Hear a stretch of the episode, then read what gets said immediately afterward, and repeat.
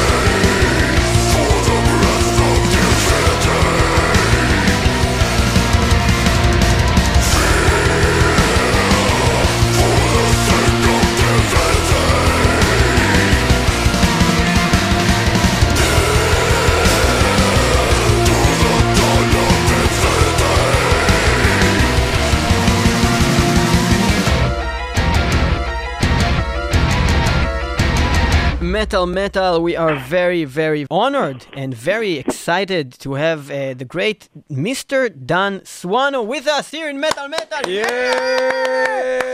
How are you doing, Mr. Dan? I'm doing very fine, thank you. I hope you're doing well too. We're doing great, and uh, well, I'll give you just a short summary of uh, of us before we'll talk about you. We have uh, been playing metal here in this uh, radio station for almost, I think, 12 years. Yeah. We have played many of your uh, works, and even um, we have this like ceremony every year when, when we give these well virtual um, let's awards. say uh, awards but uh, the northern sanctuary was uh, was the best album of that year so uh, we are just humbled to have you here. We just love what you do. So uh, you're welcome. Uh, so uh, we'll begin with. Uh, we'll we'll yeah. first tell you that one of the shows that we dealt with uh, Dan Swano was a show that was called One Man Band. Uh, which okay. means yeah, full albums that were all recorded but by one artist, and it's uh, not that uh, common. But in your career, it happened more than once. So, um, so can you tell us about a little bit mm-hmm. about how is it to record a whole album by yourself, and also why?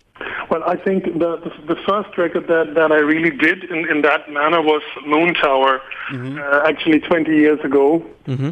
uh, and I think at, at that point um, I was pretty fed up with working with other musicians.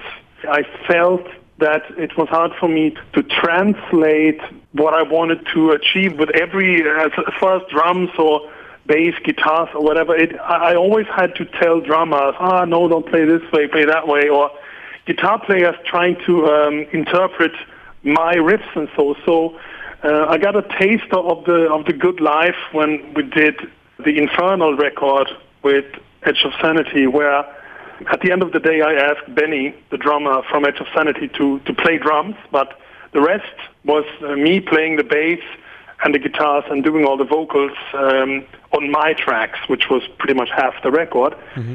And already then I felt that, yeah, but the next time I will also play the drums. And from the moment that, that I made that kind of decision and kind of tried to take over Edge of Sanity and turn that into my solo project where I would do everything because I felt the other guys had completely lost the interest in the band and they were just doing it to fulfill a contract, you know, while well mm-hmm. I was at that time in in 97 I think I was trying to still make maybe a career out of it like I saw some of the other bands uh, like In Flames or Therion and and so they were kind of getting out there and getting better deals and doing long tours and so. But at the end of the day, I got kicked out of Edge of Sanity instead.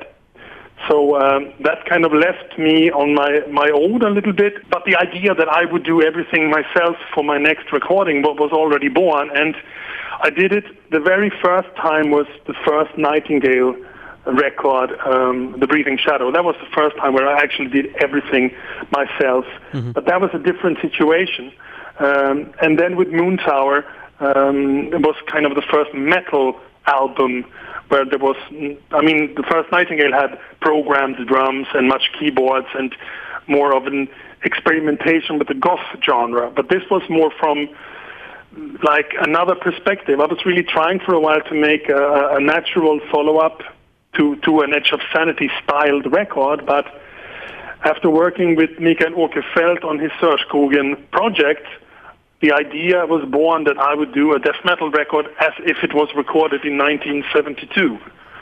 and out of that came the use of mellotrons, mini moogs, um, not really a heavy death metal guitar tone, more of a kind of universal hard rock tone, and the bass also had more of a, of a kind of progressive rock, rush, yes, flavor to it.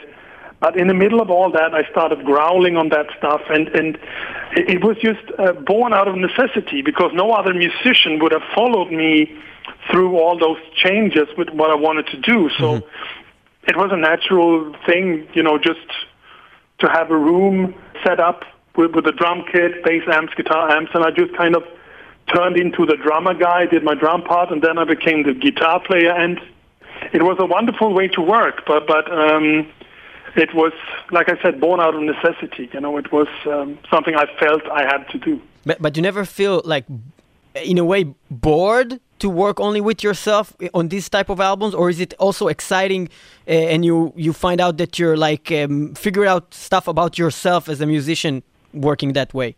I have done one man uh, demos of my songs pretty much since I was born. You know, mm-hmm. that, that was just the way it worked for me. I, I, I always recorded myself and overdubbed with whatever technology, you know, just to hear the song before I presented it to the band. And I think at, at some point uh, around, um, I think the oldest still functional kind of recording I have of me doing everything is probably from very late 88 or very early 89 when I recorded the, the, first kind of attempt of a death thrash kind of song uh, with my project that I called Mortify at the time. Mm-hmm. I still have it on a tape somewhere. It's actually a pretty cool song.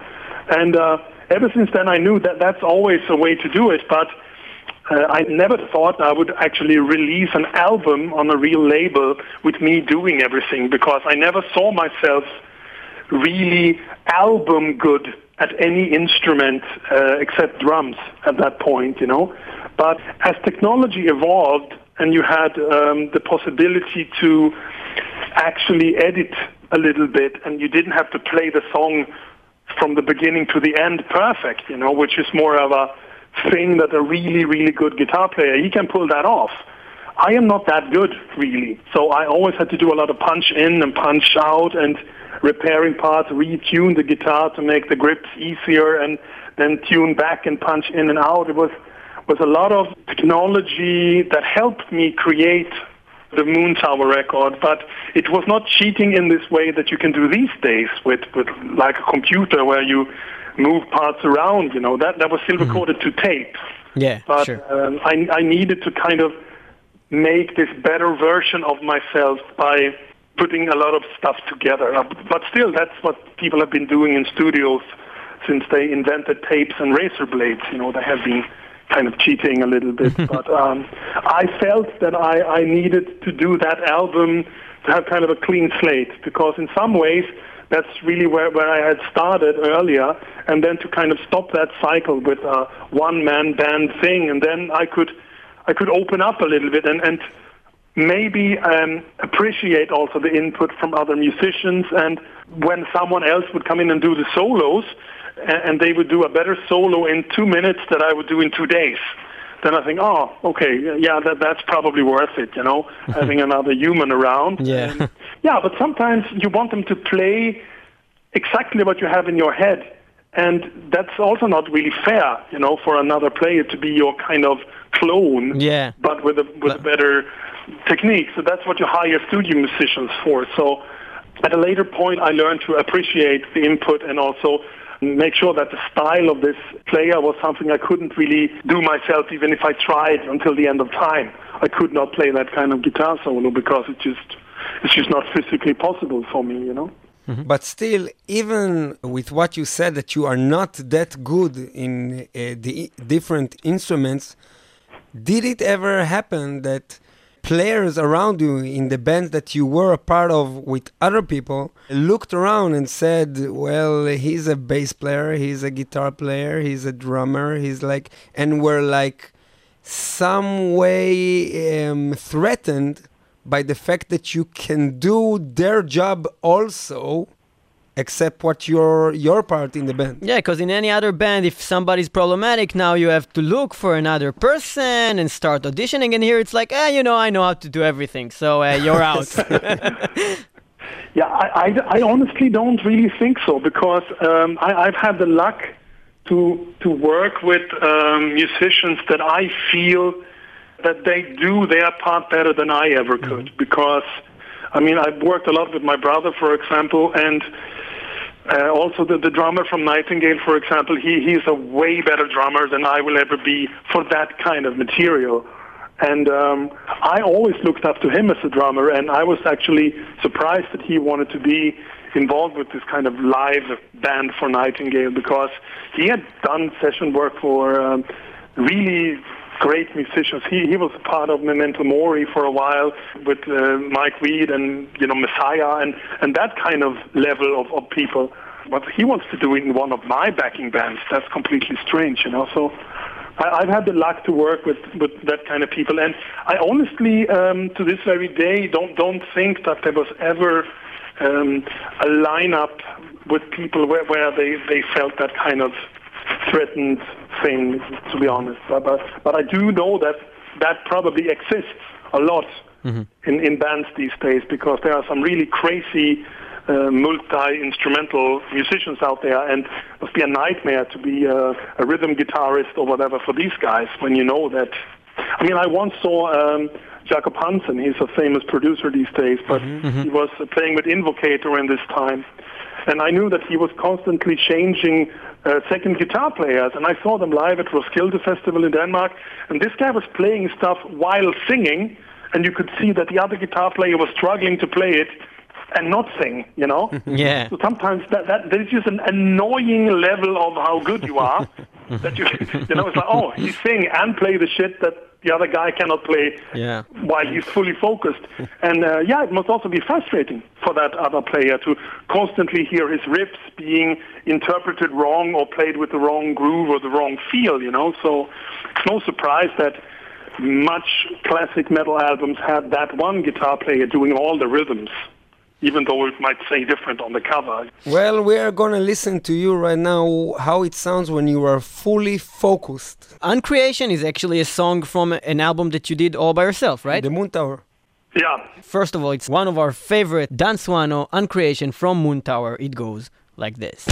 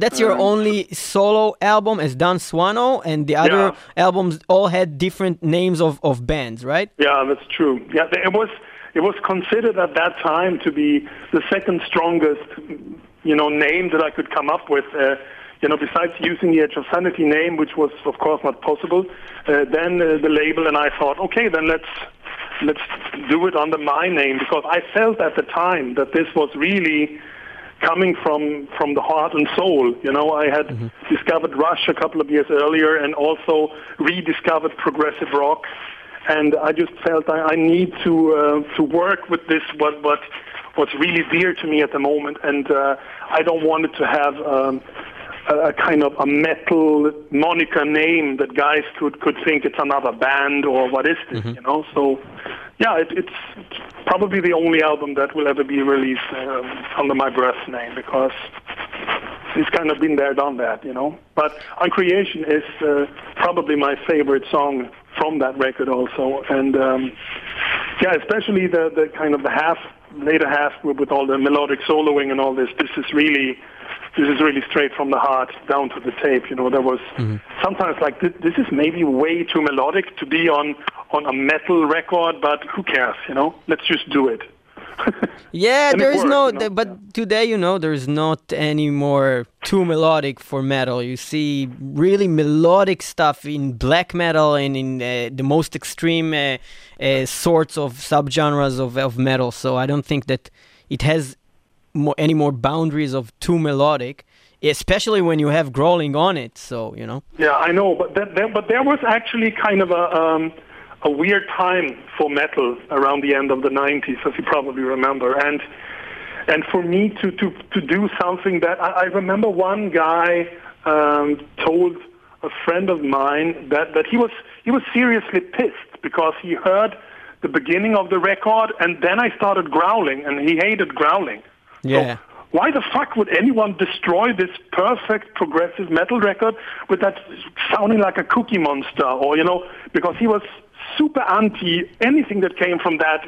You know, it was a, a really early collision for many people of progressive rock and death metal vocal styles. Yeah, yeah. And uh, I mean, not even Opeth did it in this time that they were so um, kind of progressive rock plus growling. They mm-hmm. were still very metal, very brutal mm-hmm. with this uh, ambient acoustic parts. But when they were really hard, they were they were really hard, you know. Yeah. While Moontower is never really hard, you know. And the initial plan was to have kind of a metal style singing on on more parts than than a few, you know. But then I went down there and tried to add some clean vocals to to songs like Crea- Uncreation or Son of the Night it sounded like a, a bleak Dream Theater clone all of a sudden because my style of singing didn't really. Uh, it's hard to to explain it, but uh, for me, the vocals that would be on that kind of record needed to be better and in a different uh, register, more like a Geoff Tate, James LaBrie kind of guy, and it just sounded weird. So it was almost out of some kind of frustration that I just started growling the lyrics rather than singing them. And all of a sudden I think, can you do that? Is it possible now to growl this part rather than doing some kind of quasi Bruce Dickinson vocal harmony? And at the end of the day, I decided for the sake of the melodies in, in the keyboards and the melodies within the riffs to still be very in the front to have a vocal style that was free from melody kind of worked. But there were so many guys who thinking I was completely insane. You know, it was like in 98, it didn't really exist. But um, then again, here you are 20 years later, and these days it's working. yeah, it probably feels more relevant these days than it was back then. But but it, it seems that in this type of, of work that you do, there's a lot of uh, space for like self criticism. It's something that you need to always hear yourself and to figure out if it's good enough. Did, did you feel at some point that something was like not good and you wanted to toss it and somebody else heard it and he said, no, no, that's like totally awesome? When I am composing, I always compose alone. And when I don't like anything, it's, it's usually never that someone can talk me into this, to be honest. Mm-hmm. There have been times when I have had to talk other members into using the material and, and, and convince them that, oh, but that part is super, please let us use it, you know, but I don't let anyone so close when I compose that could ever happen. You, you know? probably but have shitloads of stuff that you left not done or just the beginning of stuff. Like if we raid on your uh, you know on your studio now, we'll find like many many many things that you started and didn't uh, complete. Yeah, I would say that at, at one point um, there was a few actually, and there was this um, a few parts that I wrote for Moontower that never ended up on Moontower, and I know there's a few of them still circulating because at some point there was one of those download torrents with everything I had ever done, including you know really ready demo stuff that I just put up on on a on an old web page that, that was published at the turn of the century in 2000 called swano.com. Mm-hmm. And I think there was one gigabyte of MP3s out of all weird, unreleased kind of stuff, you know. But there was a few demo pieces that was not used. But since then, I have actually reused all the good parts from stuff that I have written back until the mid 90s for the uh, Witherscape and Nightingale records that have come out in recent years. Mm-hmm. So, and also Crimson 2 was actually um, the first riff you hear on Crimson 2 was the first riff in Uncreation when that was still a death metal song written for Edge of Sanity. But since oh. I had the rule that there would be no death metal styled drumming or whatever, that riff had to go from Uncreation, and I kind of rewrote the verse and made a different tempo and different key and all that. But out there, there is a demo version of the song Uncreation with the opening from Crimson 2, and then there are other Moontower riffs I never used that also on Crimson 2, and some even on the Northern Sanctuary.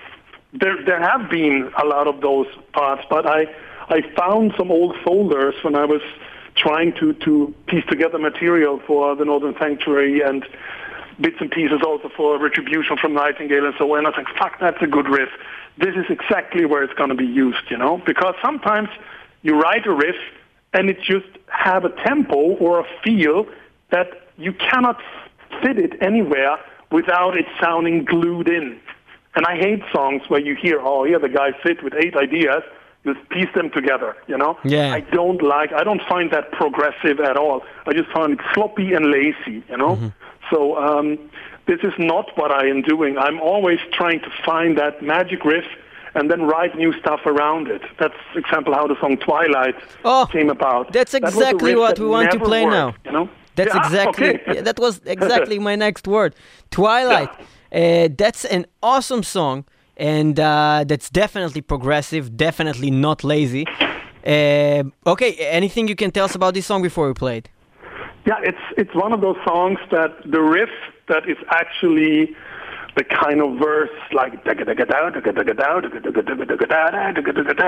that riff have a special groove, kind of a four on the floor thing that was completely new to us at the time, and we tried to fit that riff in so many songs making it faster, making it slower, but it never worked. And at, at some point, I just said, okay, let's stop trying to take that cool riff. I will just write a whole song for that riff. And that's how Twilight came about. And I think one or two days before we started recording Purgatory Afterglow, I wrote that song to fit that riff, you know, and it was also kind of a nobody knew what's going on in the middle there. Just let's just start with this intro with clean vocals, and then we do that riff and we do the chorus, and then just leave a blank. I will do some Marillion-inspired whatever narration part, and then we would just continue.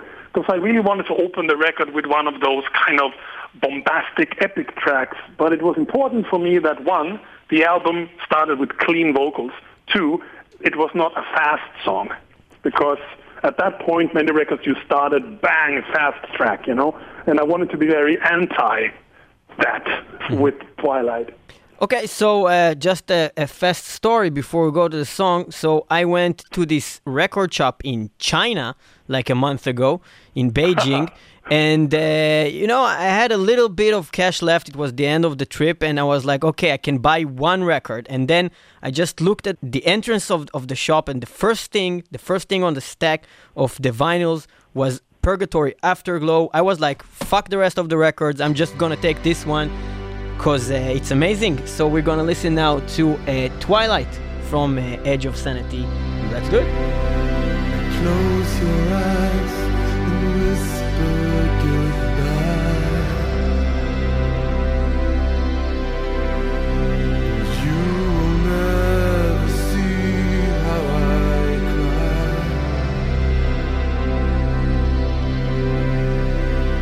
I can recall said to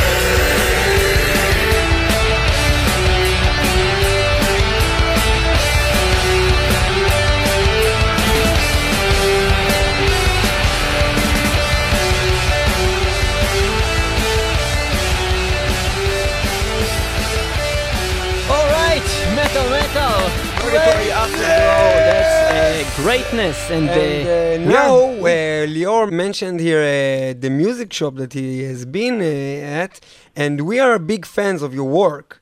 And of course, we are referring to Music Borsen Music Shop. Have you been uh, uh, working in a music shop? Is that true? Yeah, I used to do it uh, after I decided to stop working in a studio. Uh, I got a full-time job selling studio equipment, uh, so I kept you know one foot in that world because I was exceptionally burnt out. I had been doing it more than humanly possible since I, I started recording bands um, in the autumn of 1989, and I had just been doing it full on. And I just said sometime at beginning of '97, like this must stop, you know. And then I worked there for a long time. I think until 2010, 2011 somewhere, and then I could could quit because that whole industry have changed also. You know, from being kind of a nice vibe about a music shop to completely you have to manufacture your own shit in China and sell that rather than brand names and this. And I, I don't didn't want any of that, so I quit. But yeah, I spent um, a shitload of years selling equipment. So you needed a mental break from all the chaos inside the music business? Yeah, it was on, on many levels I needed, I wanted out. In those days when you were actually recording bands, uh, you spent um, anything from a weekend up to two weeks with four or five other individuals in the same room. It's different these days when I mix. You know, I don't need any of my clients. We, we do all the work over the internet. So um, in those days it was was uh, psychologically very demanding because I did a lot of those black metal bands for a while, and they were not always the easiest persons to be around, you know. So it kind of took its toll on me with, with this a little bit too much of that Satan black metal vibe there for for a while, and at that point also my, my son was four or five years old, you know, and I felt I need to have a secure income every month. So mm-hmm. when some labels don't decide to pay for the recording because they go out of business or whatever, all of a sudden there was no food on the table. You know, mm-hmm. and you might you might survive that as a as a single person living in some shoebox somewhere, you know, just eat rice for a month. But when you when you have a, a kid to support and lots of bills to pay, that was just too insecure. And there was another giant factor was that um, a lot of my competition, so to speak, um, they started uh, buying digital equipment. They were doing all that with some kind of early version of Pro Tools. They were doing all this that you could you could actually fake stuff much better than I could. And you, you, you felt that some of the artists that I recorded with, oh, when we recorded in that studio, we could copy this, we could erase that. Said, sorry, I'm using tape here, you know? a normal analog gear. I cannot do this for you. You have to play that fucking shit five times. I cannot record it one time and then copy it, you know? And I felt I don't want to do that kind of investment with that technology because digital was too young. So I said, I'd rather quit, wait it out, and see what happens. And let studios like Abyss and Fredman and all these guys, they bought them, this big ass digital stuff, and yeah, pretty much my clients were divided to either Abyss or Fredman. Mm-hmm. And I was fine with that. I, I still sold a lot of equipment to, to Abyss and also to Sunlight Studios and Studio Underground. So I was very much involved. And I opened up this uh, for my own studio called The Sanctuary, where we recorded Moontower, the first Bloodbath EP. We did Diabolical Masquerade down there and some mm-hmm. other stuff, you know, just as a hobby again, you yeah. know, the way it had started. So uh, there were many reasons, but I felt that my heart was not in it anymore, and it's not fair for any artist to spend their one shot at fame and have this recording opportunity and, and sit an unmotivated guy who don't want to be there. You know, this is this is wrong. You know. Mm-hmm. So so you you have mentioned Abyss Studios, which, if I'm not wrong, is uh, uh, Peter's from Hypocrisy uh, studio, yeah, right? True. Yeah. Okay, so you also worked with Peter and with some other fine uh, individuals in uh, an album. Well, some albums, but we're going to talk about a specific one of the band Bloodbath, which is a super group. And uh, you also changed different roles in that specific band. One time a drummer, one time a guitar player, and backup vocals, and some different uh, things in the same uh, band, but we want to talk about Nightmares Made Flesh, the second full album from uh, Bloodbath. If you can tell us a little bit about the making of this album and also at all working with these guys with Bloodbath, how you got to deal with them, how was it, and why did it stop?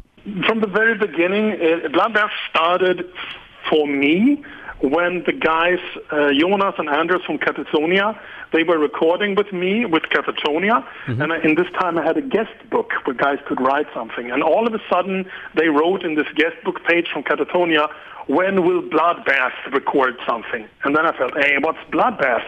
it's our kind of imaginary American death metal project uh, from Anders and Jonas. And I said, ah, cool name, cool, cool idea, you know?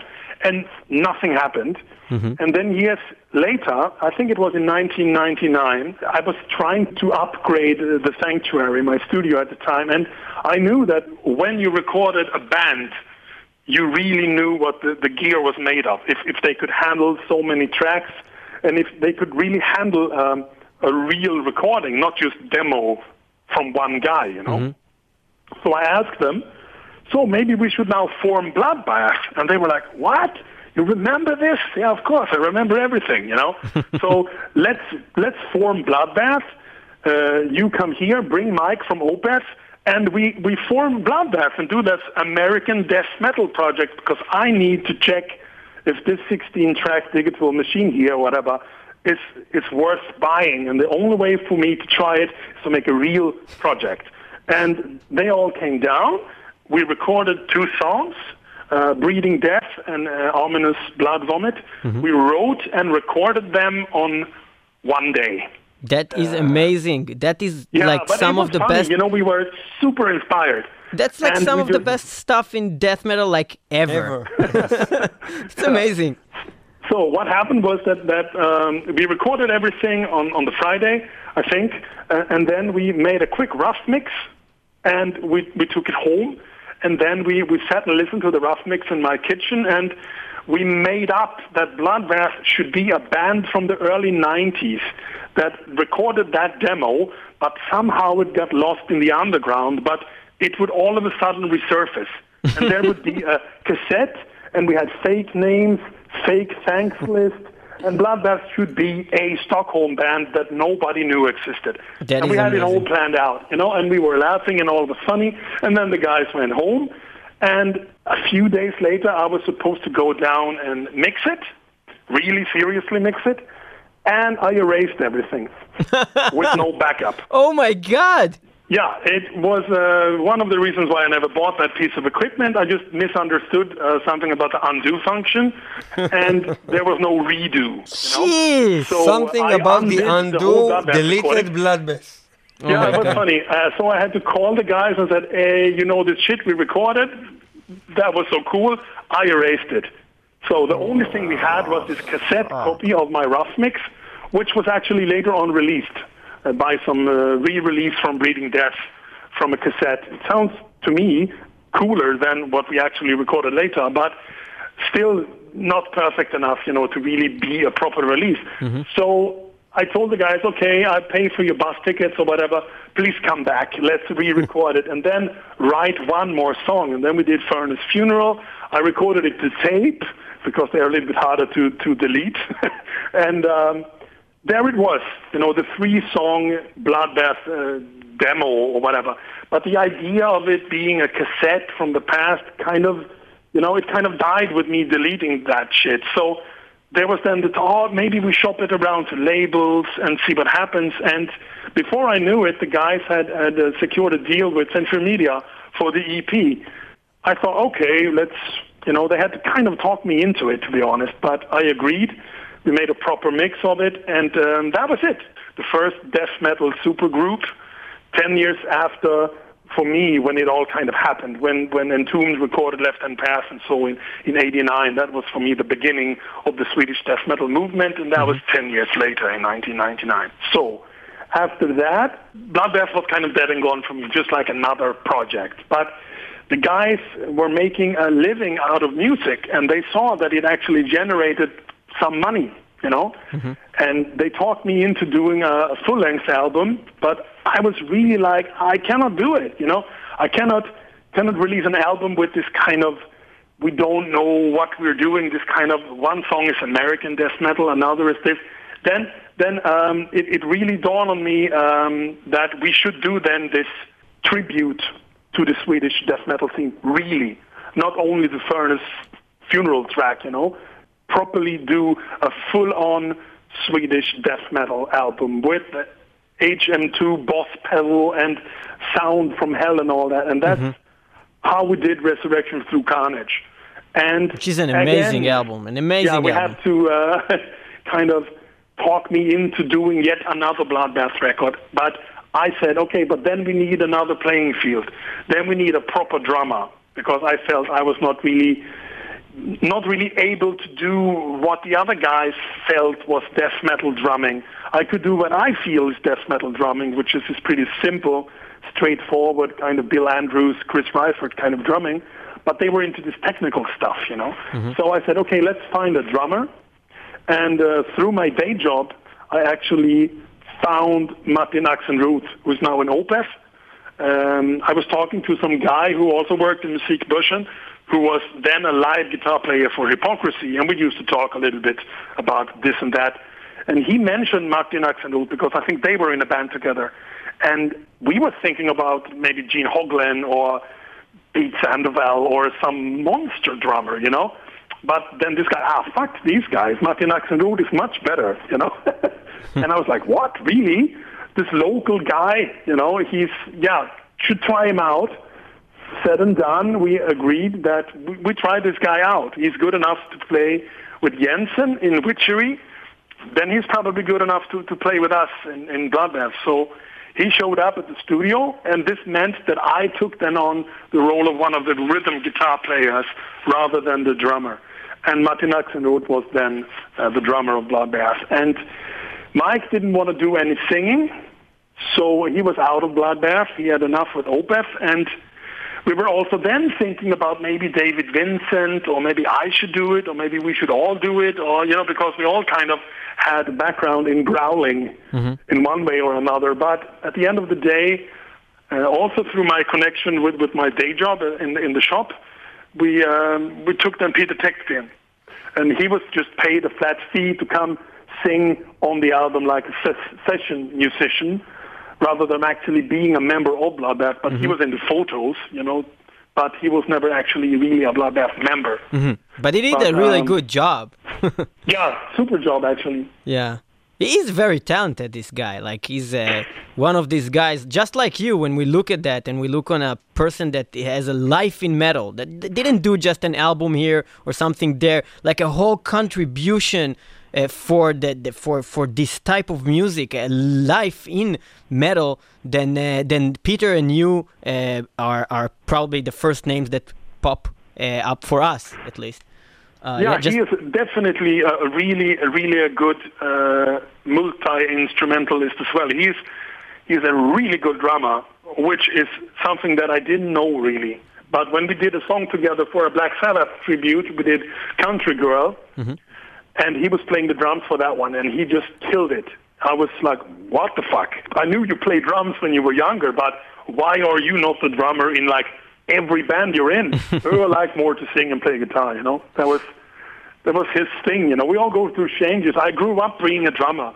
I was the drummer in every band up until November of '89, when I somehow ended up being the singer of Edge of Sanity. Mm-hmm. And everyone said, hey, "Why are you singing? You're a drummer," you know. But then it was like, okay, there are other ways to express yourself. Then all of a sudden I was the bass player, keyboard player, the lead singer, I was the guitar player, I was everything, then a drummer. And I guess he went through the same kind of change, you know, but he is a really good drummer. We will be really happy to listen now to a song uh, you did together, and I, I believe that the, the lyrics and the music was all written by you. And we're talking about a song called Brave New Hell from the second album of uh, Bloodbath, a great album. Anything to tell us about this uh, song? It's, it's, good. It's catchy. Very um, catchy. And um, I know that that that there some some critics said it was a little bit too generic, a little bit safe, and like elevator death metal, you know. I want to be in one of those elevators. Where can I find Those are them? really yeah, good like, elevators uh, you have there. Before, you know, you know, you get to your guys... floor and you don't get out of the elevator. and some guys say, "Yeah, it's one of the best death metal songs ever written," and I'm it's like, good. "Okay, make up your mind," you know. But uh, for me personally, I think it's it's kind of a good song. You know, it's nothing special, but also not bad. You should, well, bring, you we, should bring those uh, those critics to the pit. We yeah. made up our minds. It's amazing. Okay, Bloodbath, brave, new, new hell. hell. Rising from the dark side, arriving from beyond. The Lord of Death approaches, to end all human eyes. The pleasure of the torment will bring us back to earth. The time has come closer. The final hour comes. Well, there's a way out of the misery.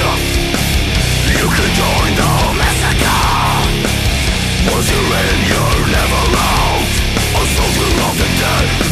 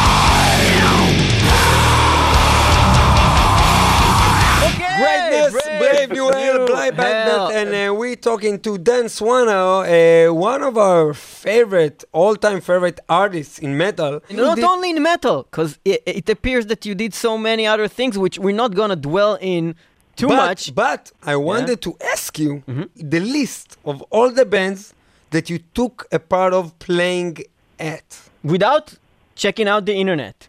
without checking Wikipedia. Yes.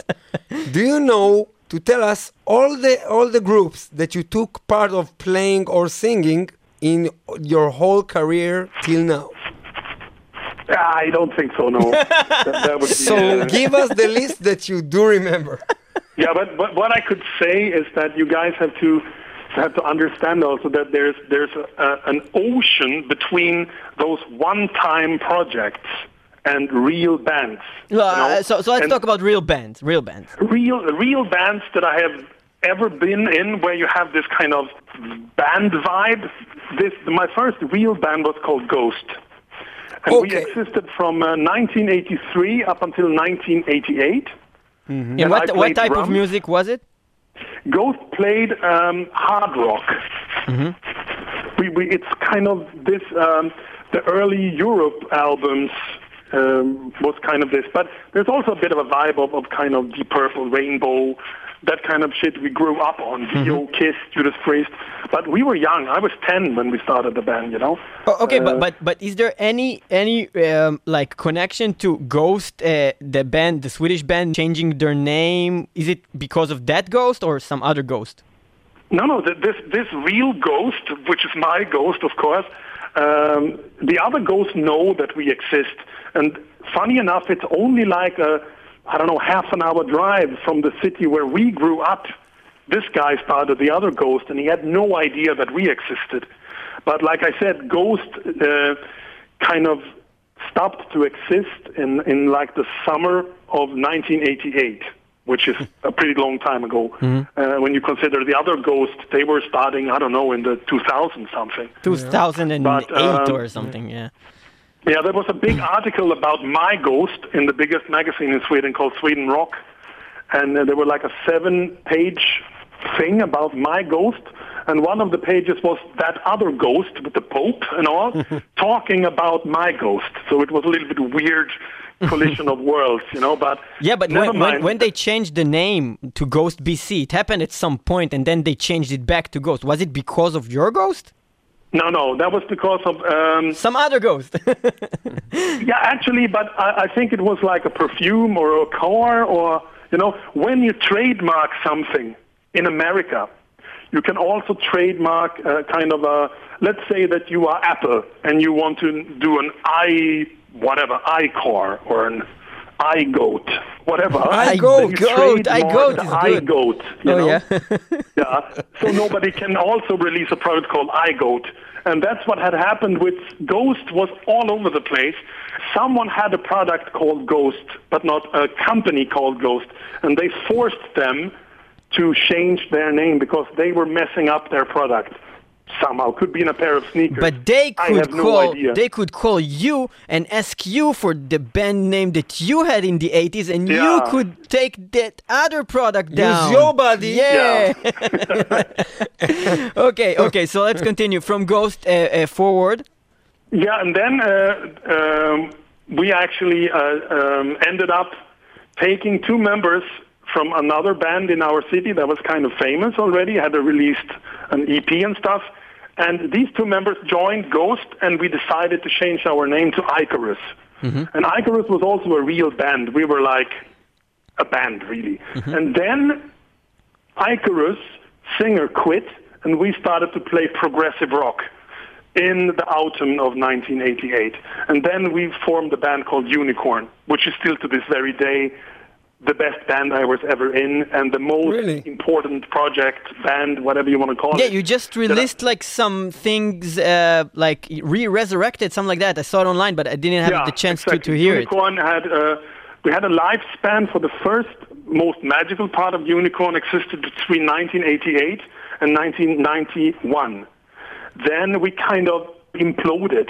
You you felt that you could have a project and you could have a band, but bands took more time. You needed to commit. Mm-hmm. That was more like a, a relationship thing, you know, than a one-off kind of thing. So I was really attracted to this whole let's have a project, let's record five songs and never talk about it again. Mm-hmm. So because I had my own studio, that was that was for free and very very possible. So um, Edge of Sanity started in November of 1989, was considered to be a one-off project, only for fun. They were playing some thrash metal, but they were usually playing punk. And I was just growling on top of this song, and it was kind of, ah, that's funny, some kind of crossover thrash with, with growling. And um, all of a sudden, this thing that happened that, that November evening turned into the most important band um, from from like a, a life standpoint. Edge of Sanity changed everything for me because it was my first proper record deal, my first proper touring, you know, and everything happened through that project. Mm-hmm. And for a while, Edge of Sanity was also a band. I would say from the beginning of 1990, when we kind of regrouped and uh, also added a, a bass player and the old bass player switched to guitar. Up until after we had recorded Unorthodox, we were really a band. At that point, then after of Sanity kind of became a project for the production of the Spectral Sorrows, I was never really ever in a band ever again. Then it was all projects. Mm-hmm.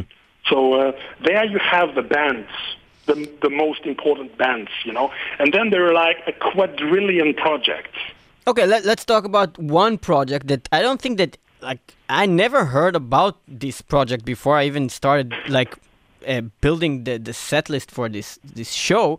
But I'm happy that I found it. It's called Infest Dead. What is yeah. that? yeah. So anything to tell us about Infest Dead? Oh, there's much to talk. There's a classical kind of uh, it's, it's just growling. There, there is no clean in that, which is different than most of your your. Yeah, like... that, that's uh, the, the, way it started was that that me, uh, I was sitting in the studio, nervous.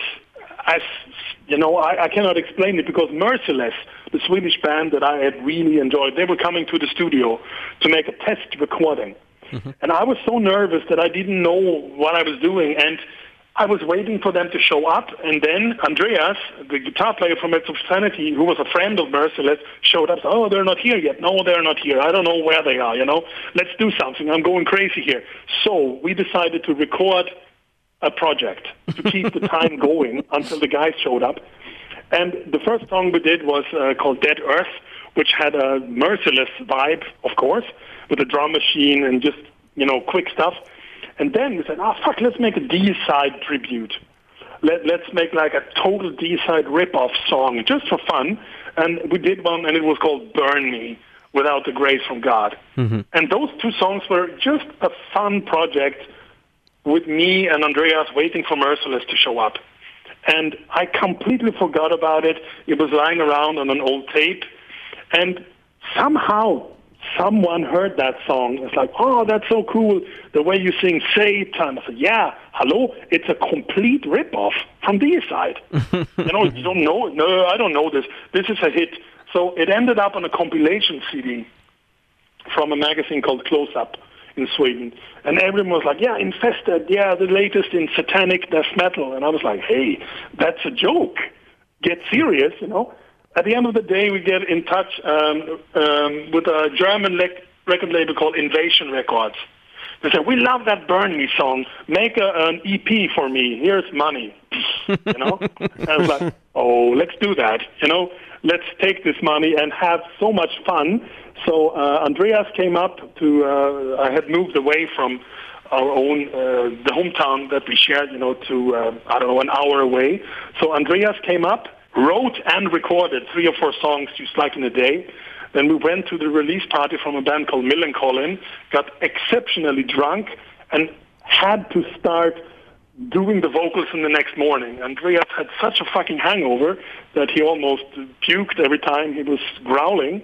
That's one of my memories. But we managed to nail it, and that was the first EP.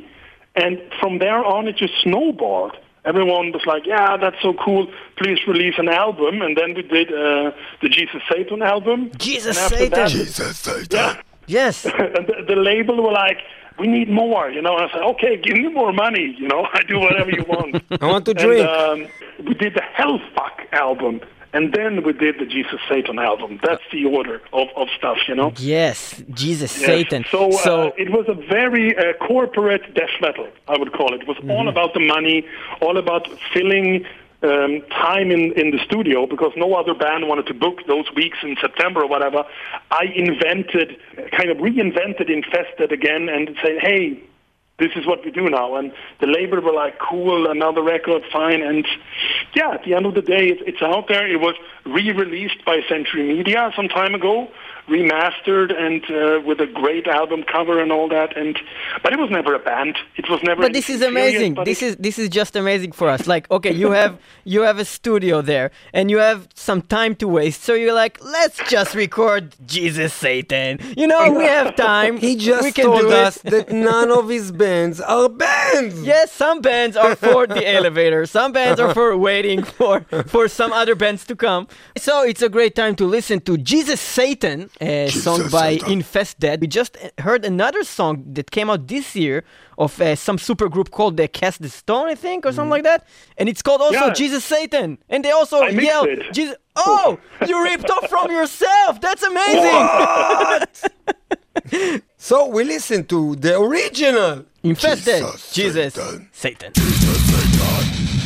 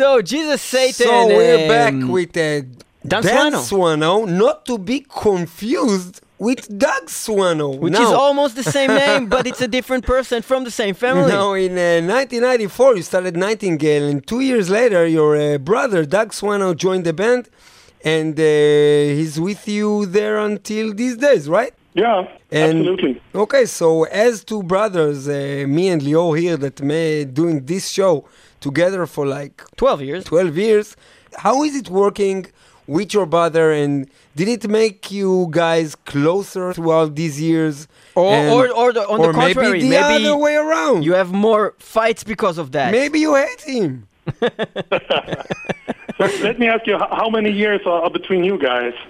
What, what you mean Four like uh, years, uh, four years difference, difference? yeah. Yeah. Four years, okay. Yeah, the thing is, is my, my brother and me, we have 10 years. Mm-hmm. So Who's the- he- who's the older one? Dag is the oldest one. He is um, born in, in 1963, and I'm born in 1973. So there was me growing up. He was, of course, he was my brother, but it was not really that kind of brother where you um, play football together and we're like like one almost. You know, I, I have seen how siblings can be together. You know, I recorded the the band November from Italy.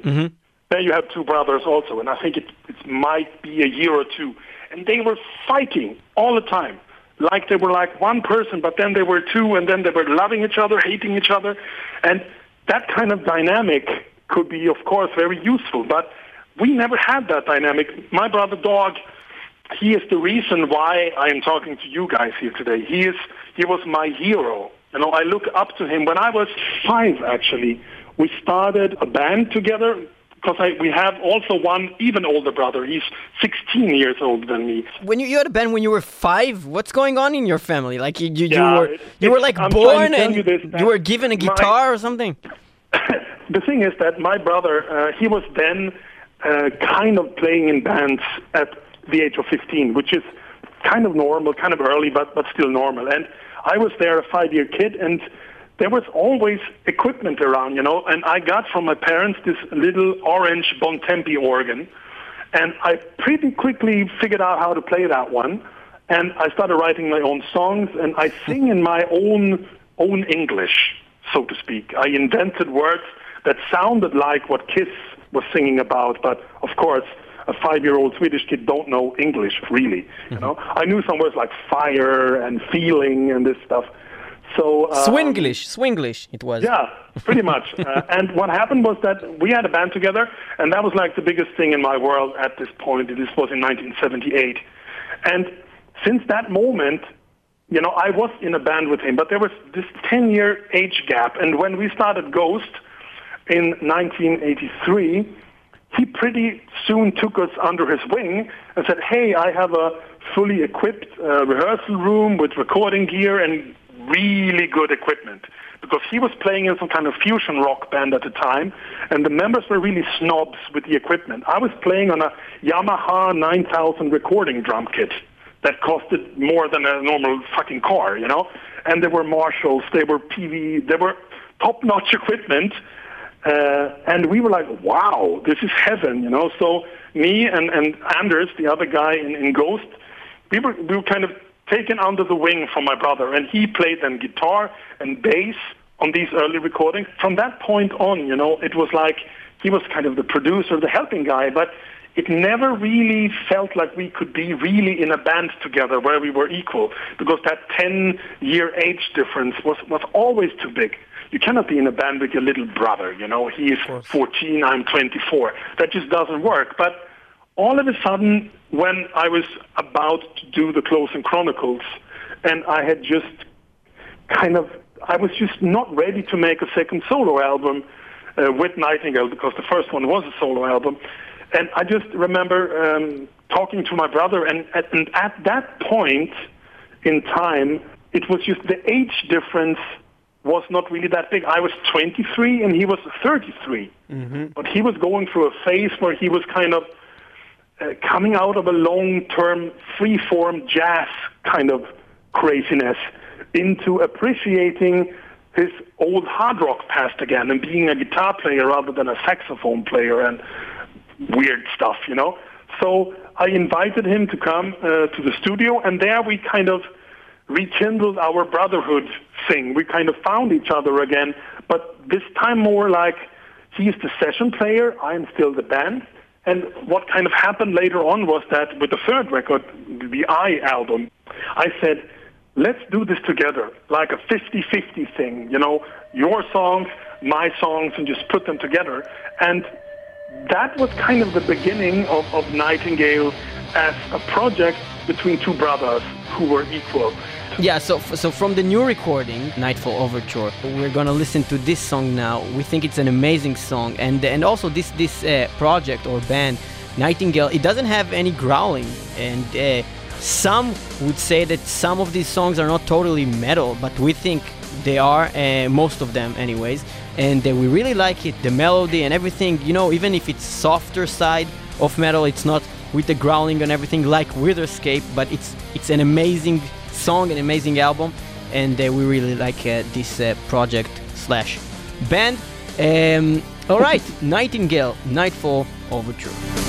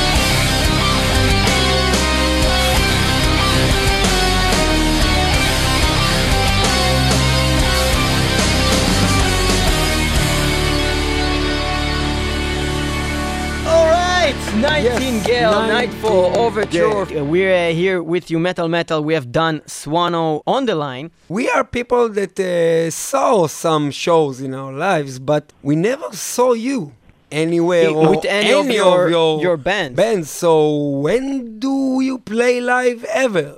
And with which bands? Um, yeah, that's also one of those band things, you know? It's like real bands play live. And one of the reasons why Nightingale haven't played live that much is because we are no longer a real band. And uh, the last gig we did was at a Rock Hard Festival a couple of years back. That's actually immortalized as a live album that you can buy. It's on, on Spotify, you can buy it on LP, buy it on CD and downloads, God knows what.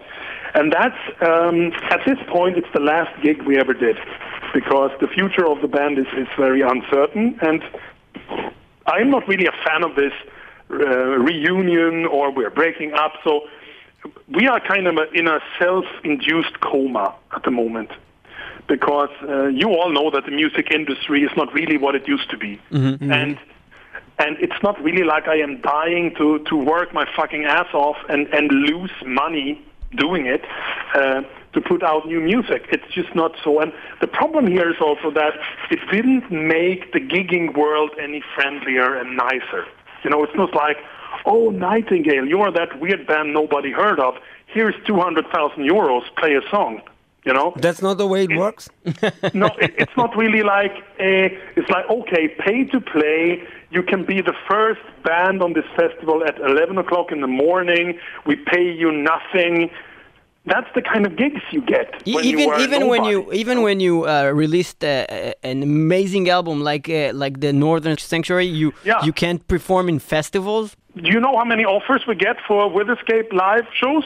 I don't know. Right. I'm asking. Zero. That's crazy. That's crazy. I would Yeah. pay like shitloads of money to see you guys. Yeah, I would but do you I know, would fly this is, to the uh, other side of the world to see you guys live. Yeah, I, I know that some people have this, and it's wonderful to hear. But what happened was that the record industry kind of died, and out of that death came the festival and the, the new kind of live scene where all the big bands that used to make good money out of their records have to make that money from playing live.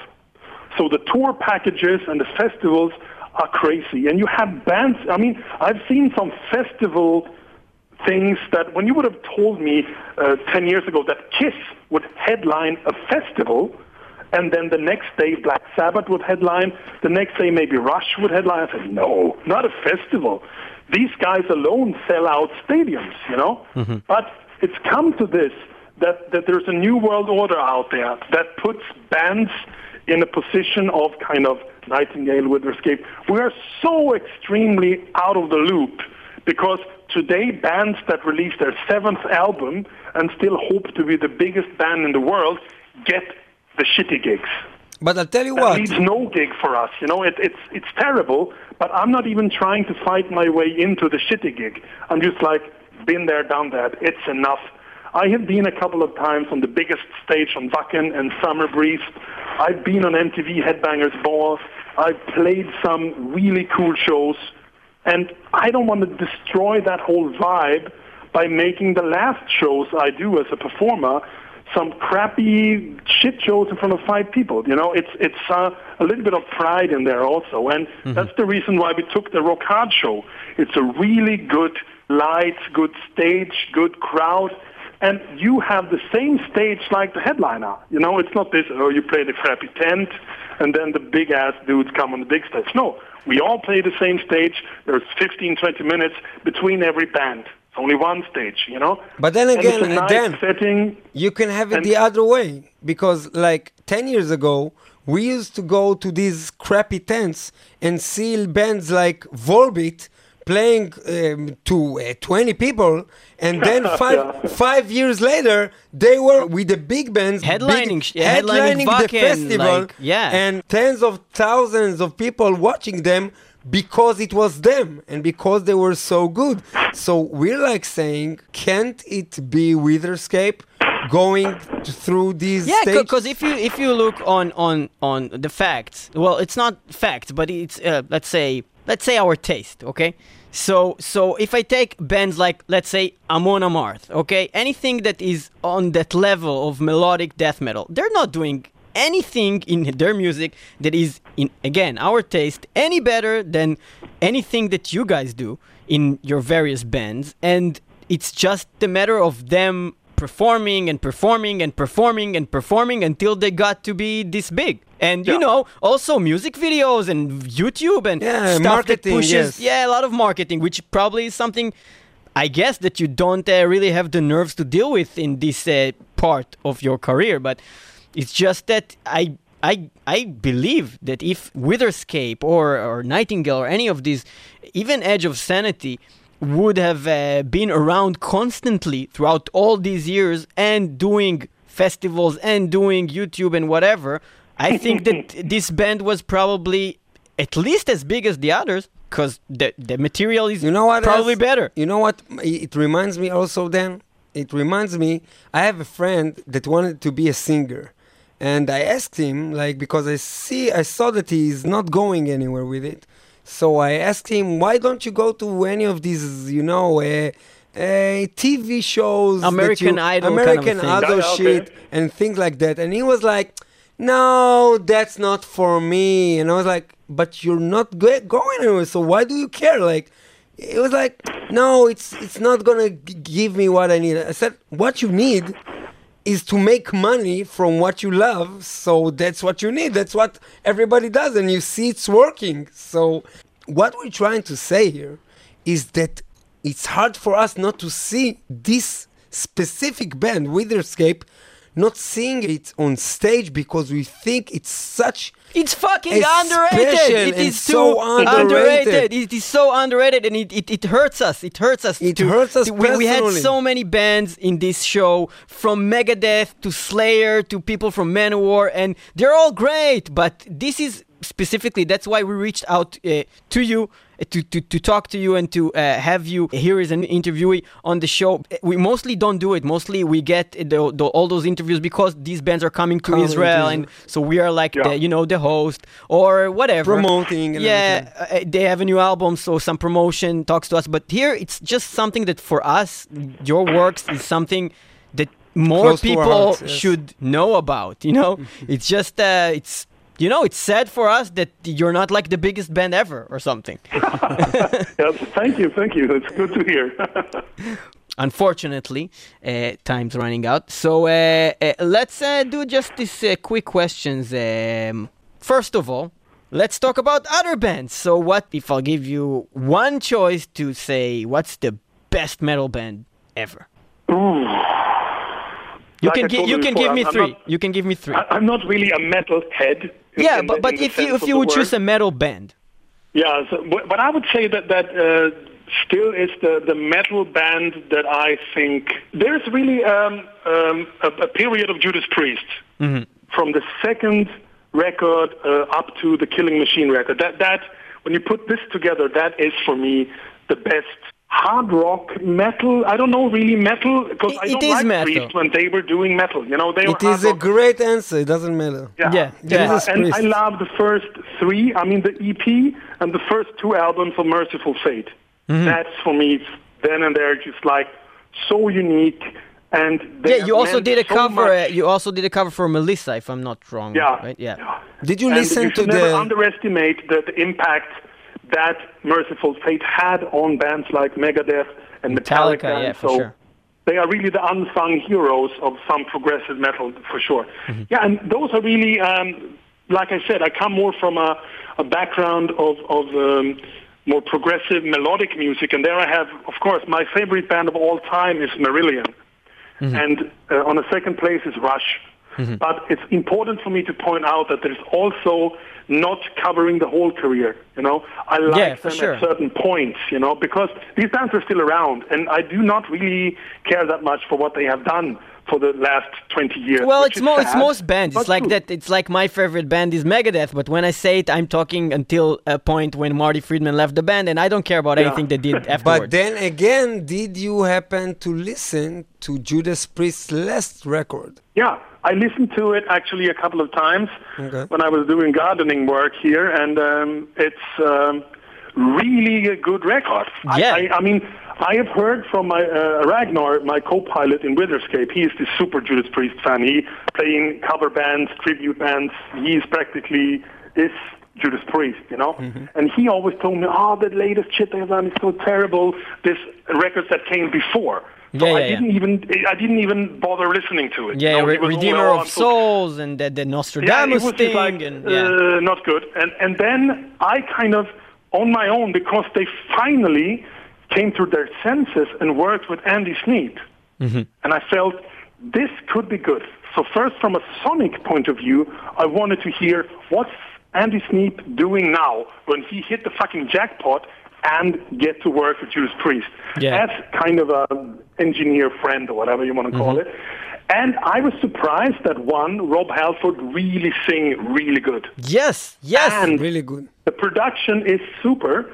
It's kind of a hybrid between this older style, what they did, and the new style. It's not that all out more modern heavy metal that was a little bit the problem with some of the Halford stuff. You know, it was a little bit too modern metal. It was kind of a nice, and I actually found myself humming along to a few of the choruses days after, and that was also like, hmm. And I think this Richie Faulkner guy coming in from a point of view where he's kind of injecting a little bit life into the band again Yeah. in, in a really good way, you know. yeah, And- yeah, yeah, de- definitely. and kind of that that riff is old. You cannot use that shit anymore. And you know, and and they all seem open for the suggestion. You know, to to be a very kind of reinvented Judas Priest again with a little bit, and also the songs I see they are playing live, like a song like Saints in Hell that they never played live before, mm-hmm. and some other really cool shit. It, it's like wow, I I almost went to see Judas Priest.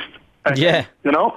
yeah, no, and also and also this I think this type of albums they give hope, you know? They give you hope because after Yeah, after they really do. since since Painkiller everything was a letdown. They had good songs here and there, you know, in Angel of Retribution and but nothing was like an album that you just want to come back to. Nothing for 28 years. And it's not only Judas Priest, it's it's all those bands. It's all those bands. It's, it's full albums, it's, it's from beginning to the end you know, for me, I, I, didn't I had a lot of, of albums that at the time when they came out I was listening to them and I thought that's good. But you know, time passes and you figure out that you don't come back to it. So it was more of me wanting to like Judas Priest because I fucking love them more than that what they brought out was good as what they did before for you know since the 70s and until 1990 uh, but it's not only Judas Priest there's also a lot of albums that are coming at some points after 10 or 15 years that a band was doing something that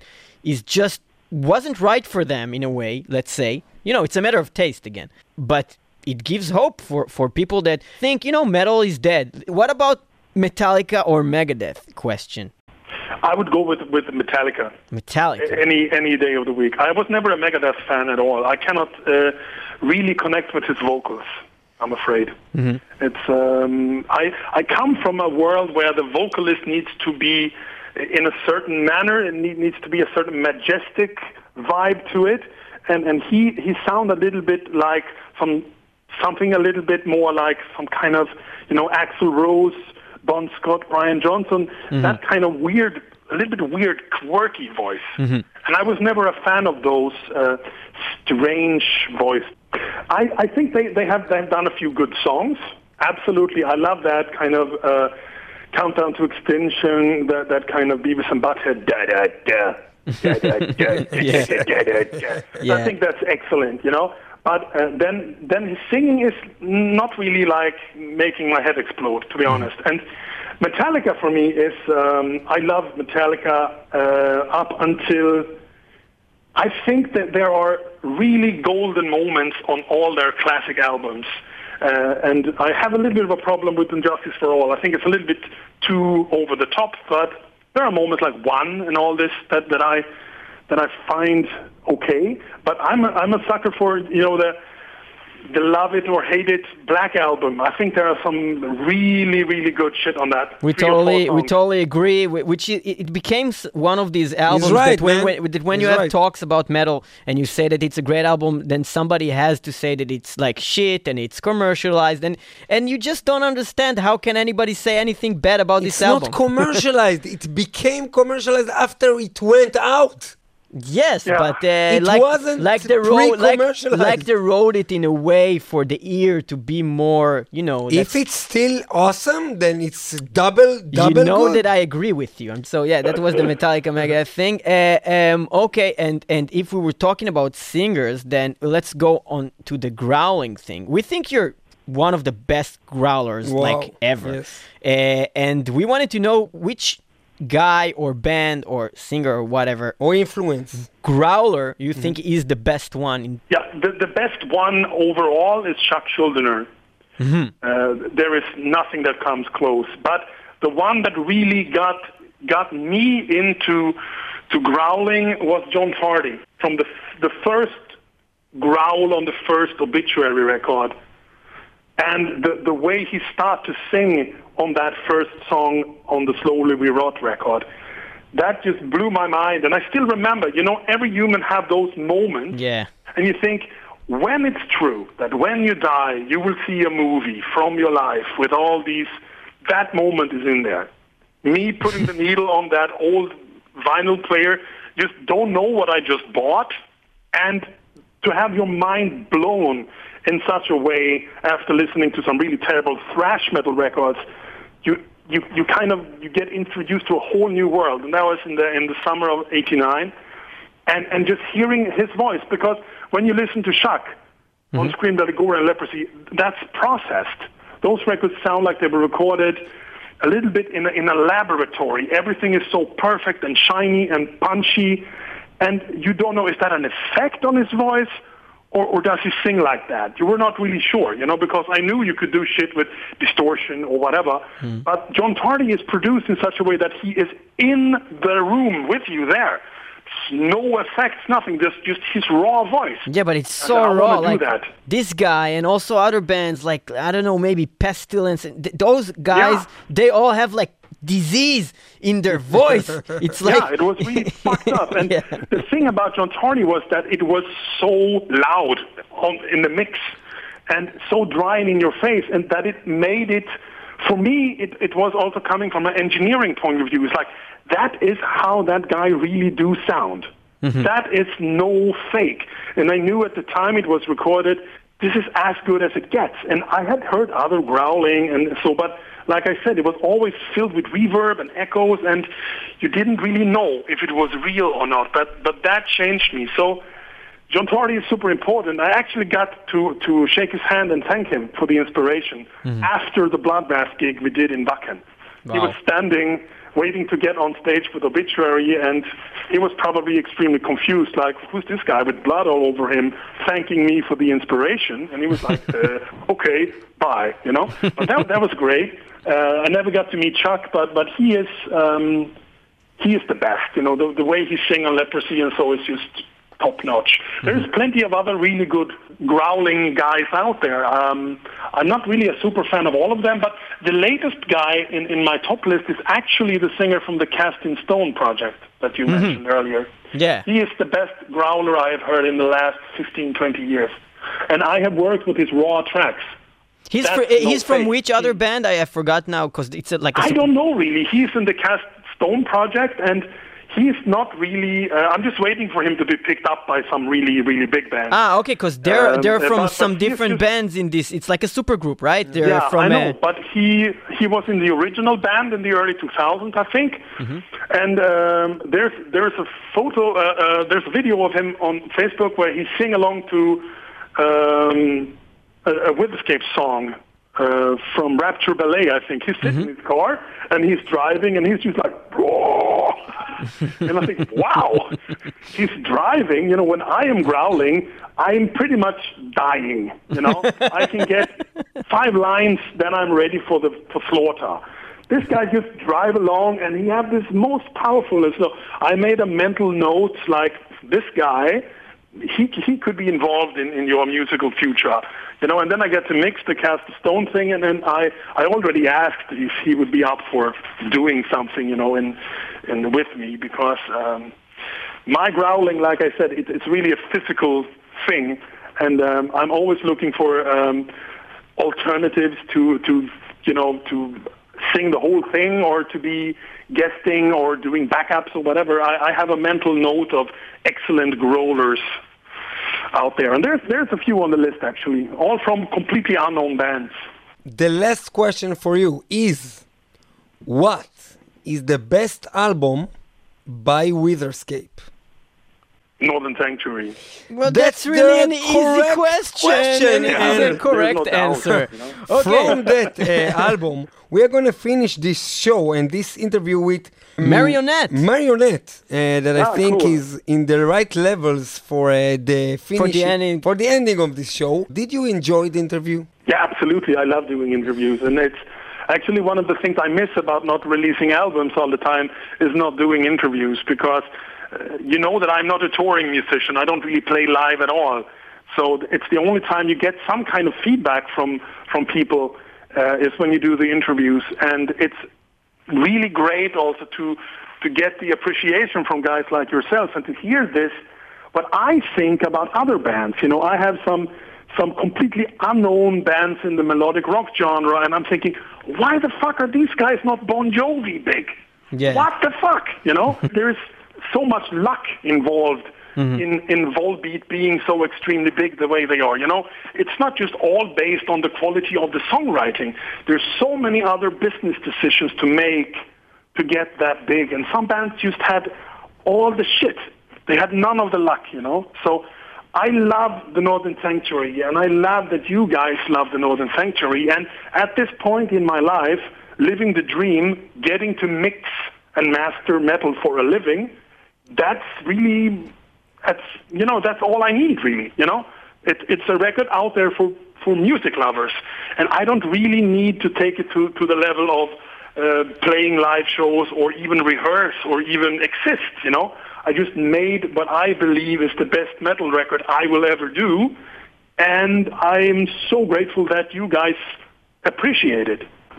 Well, we you. do. Thank, Thank you, you very, Mr. Very Dan Swano. It was a pleasure uh, to have you in Metal Metal, and uh, we are going to finish this from the Northern Sanctuary the, one of the best uh, metal albums uh, out there, in my opinion, at least. What do you think? When did it come out? 2016. Uh, we, we, we chose it to be the best album of this year, but I, I would give it even maybe a decade even. That that's a great fucking album. We just love this album, and we're gonna finish with Marionette. Thank you very much, uh, Dan Swano. Thank you for being with us. Thank you very, very much for taking the time to have me on the show, guys. Great. It was a pleasure. Okay, bye bye. Bye If he could see the gleam in heaven, he could believe her once again. Hiding in a heart that's cold and blind. She would demand his pure devotion, like a drifter in a storm. Searching for a place that's safe and warm. And she'll be the ones again before it's blind. Embrace the soul, the treason set aflame. And as she steals away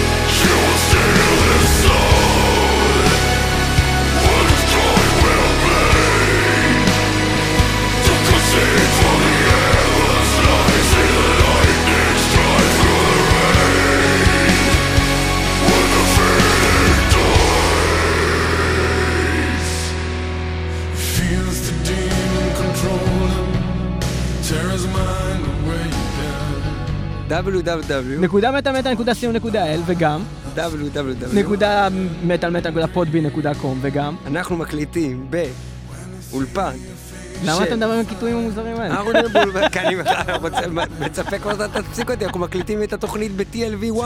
TLV1 רדיו סטודיוס בתל אביב, תודה רבה. שאירחה אותנו פה.